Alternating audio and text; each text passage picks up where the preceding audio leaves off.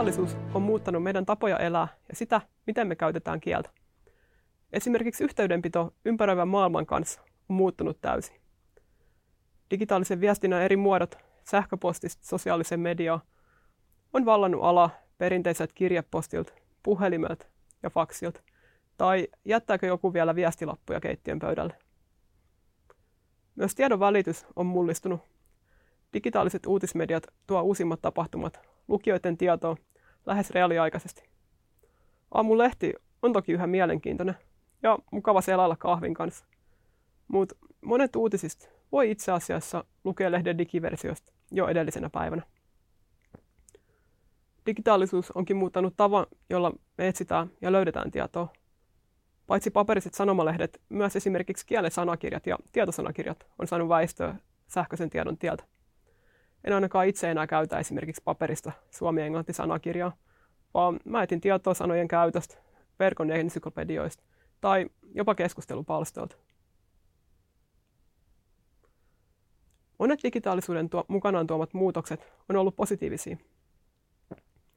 Esimerkiksi digitaalinen viestintä on helppoa ja nopeata, ja myös tiedon lähteenä internetillä on monia etuja. Se on käyttäjälleen, ellei ilmanen, niin halpa, helposti saavutettavissa, kooltaan valtava ja sisältää tietoa monilla eri kielillä. Samalla nämä muutokset ja kielenkäytön tai koko yhteiskunnan digitalisaatio on kuitenkin tuonut paljon mukanaan uutta ja asioita, joita me ei vielä tunneta tai kokonaan ymmärretä. Siksi tarvitaan digitaalista kielentutkimusta. Digitaalinen kielentutkimus tarkastelee, miten me käytetään kieltä ja sitä kautta toimitaan digitaalisessa ja digitaalistuneessa maailmassa. Lisäksi se kehittää menetelmiä ja tietokoneohjelmia, joilla digitaalisessa muodossa olevaa kieltä voi automaattisesti prosessoida. Internetin ansiosta digitaalisessa muodossa olevan kielen määrä ja merkitys onkin räjähtänyt. Kielimuotoista dataa on olemassa enemmän kuin koskaan. Esimerkiksi lähes kaikki, mitä me tehdään internetissä, perustuu digitaalisessa muodossa olevaan kieleen. Katsotaan YouTubea, luetaan uutisia, selataan verkkokauppaa ja ehkä luetaan tuotearvioita tai etsitään muuta tietoa. Ehkä päivitetään sosiaalista mediaa uudestaan ja uudestaan. Tässä kaikessa tarvitaan kieltä. Luetaan, kirjoitetaan tai ainakin kuunnellaan. Ja kaikesta tästä muodostuu dataa, jota voidaan käyttää hyödyksi, kun me yritetään ymmärtää, miten ihmiset toimii digitaalisessa maailmassa ja miten digitaalisuus meidän toimintaa muokkaa. Datan hyödyntämiseen tarvitaan kuitenkin uusia menetelmiä, joiden avulla suuria määriä kielidataa pystytään paremmin prosessoimaan ja ymmärtämään. Ymmärtämään, mitä tietoa välitetään, mitkä aiheet herättää keskustelua, mutta myös miten ja miksi. Esimerkiksi, miksi tiettyjä aiheita käsittelevät nettikeskustelut polarisoituu omien mielipiteiden huuteluksi ilman vastapuolen kuuntelua? Miten uutiset kiertää sosiaalisessa mediassa? Miten ne elää ja miten niiden kiertokulku vaikuttaa meidän käsitykseen yhteiskunnasta? Miten jollain verkkosivustoilla uutiset ja mielipiteet sekoittuu toisiinsa ja vaatii lukijoilta aivan uuden tasosta medialukutaitoa? Olisiko mahdollista automaattisesti erottaa neutraaliuteen pyrkivät todelliset uutiset teksteistä, jotka levittää valheellista tietoa tai perustuu kirjoittajansa omiin näkemyksiin? Tai minkälaisia muotoja vihapuhe ja trollaus saa ja miten niitä voisi parhaiten tunnistaa? Entistä tehokkaammat kieliteknologian menetelmät pystyvät auttamaan meitä näiden kysymysten ratkomisessa. Ja myös näiden menetelmien kehittäminen kuuluu digitaalisen kielentutkimuksen alaan. Paitsi kielidatan tulkinnassa, nämä menetelmät myös auttaa meitä toimimaan paremmin tai ainakin helpommin digitaalisessa maailmassa. Esimerkiksi tiedonhaku kehittyy yhä paremmaksi, kun koneoppimispohjaiset menetelmät ymmärtää paremmin kieltä ja sen vivahteita.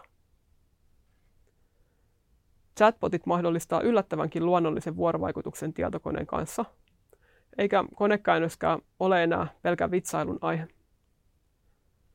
Merkittävää on, että nämä menetelmät toimii myös suomeksi. Digitaalistuneessakaan yhteiskunnassa ei ole pakko elää englanniksi. Tämä on tärkeää, jotta me voidaan toimia maailmassa tasavertaisesti. Tässä suomalaisen tutkimuksen merkitys korostuu. Kansainväliset tutkimusryhmät tai laajalle levinneet megafirmat ei keskity Suomen kaltaisiin pieniin kieliin. Jos me halutaan hyviä digitaalisia menetelmiä Suomelle, ne pitää tehdä itse. Omassa tutkimusryhmässä me ollaan kehitetty monia kieliteknologian perusmenetelmiä, kuten nimien tunnistusta ja syntaksijäsennystä suomen kielellä. Syntaksijäsennyksessä teksti pilkotaan virkkeiksi ja sanoiksi, ja sanoille määritetään niiden perusmuodot ja kieliopilliset tehtävät. Onko kuin sanan perusmuoto taivaalla möllöttävä kuu vai jotain muuta? Missä sanoista suomen yhdyssana aamupalaveri koostuu? Onko aamu, pala, veri, aamupala, veri vai kenties aamupalaveri? Näitä menetelmiä tarvitaan aineiston prosessointiin, jotta monimutkaisempien ohjelmien kehittäminen on mahdollista. Monet kieltä ymmärtävät ja prosessoivat menetelmät on jo varsin hyviä yleiskielen käsittelyssä. Haasteet kuitenkin nousee, kun mukaan otetaan tästä yleiskielestä poikkeavaa kieltä.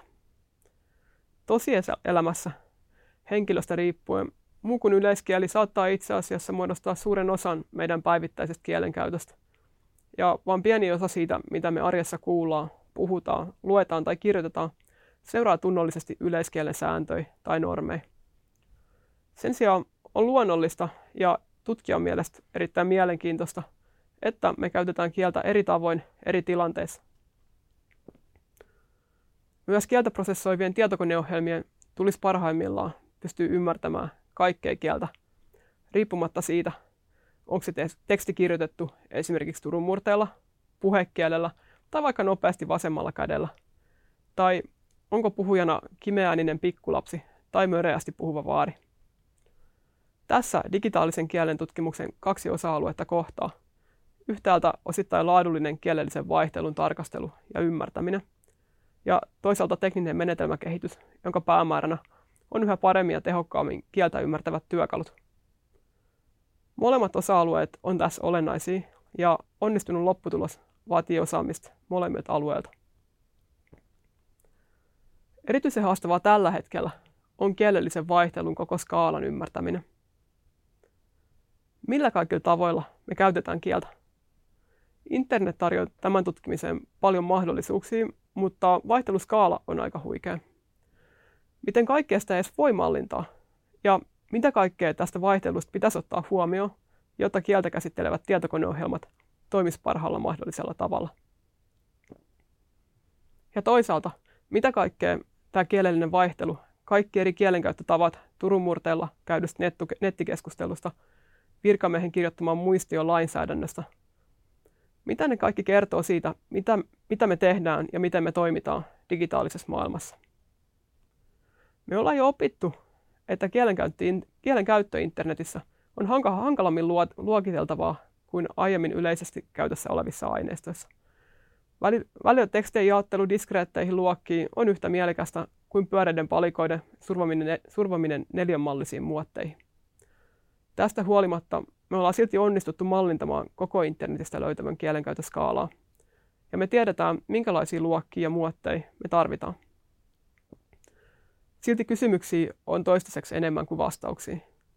Mutta vastauksia etsimällä ja toivottavasti löytämällä me ymmärretään paremmin maailmaa, jossa me eletään, ja esimerkiksi sitä, miten internetin syövereissä mielipiteen ja uutisen raja hämärtyy ja keskustelut polarisoituu.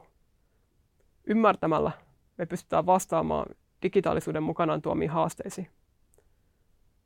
Teknisiä menetelmiä kehittämällä me taas voidaan taata jokaiselle yksilölle paremmat mahdollisuudet toimia digitaalistuneessa maailmassa. Hakea tietoa, hoitaa asioita, keskustella päivän polttavista, riippumatta siitä, tapahtuuko kaikki tämä Turun murteella vai jollain muulla.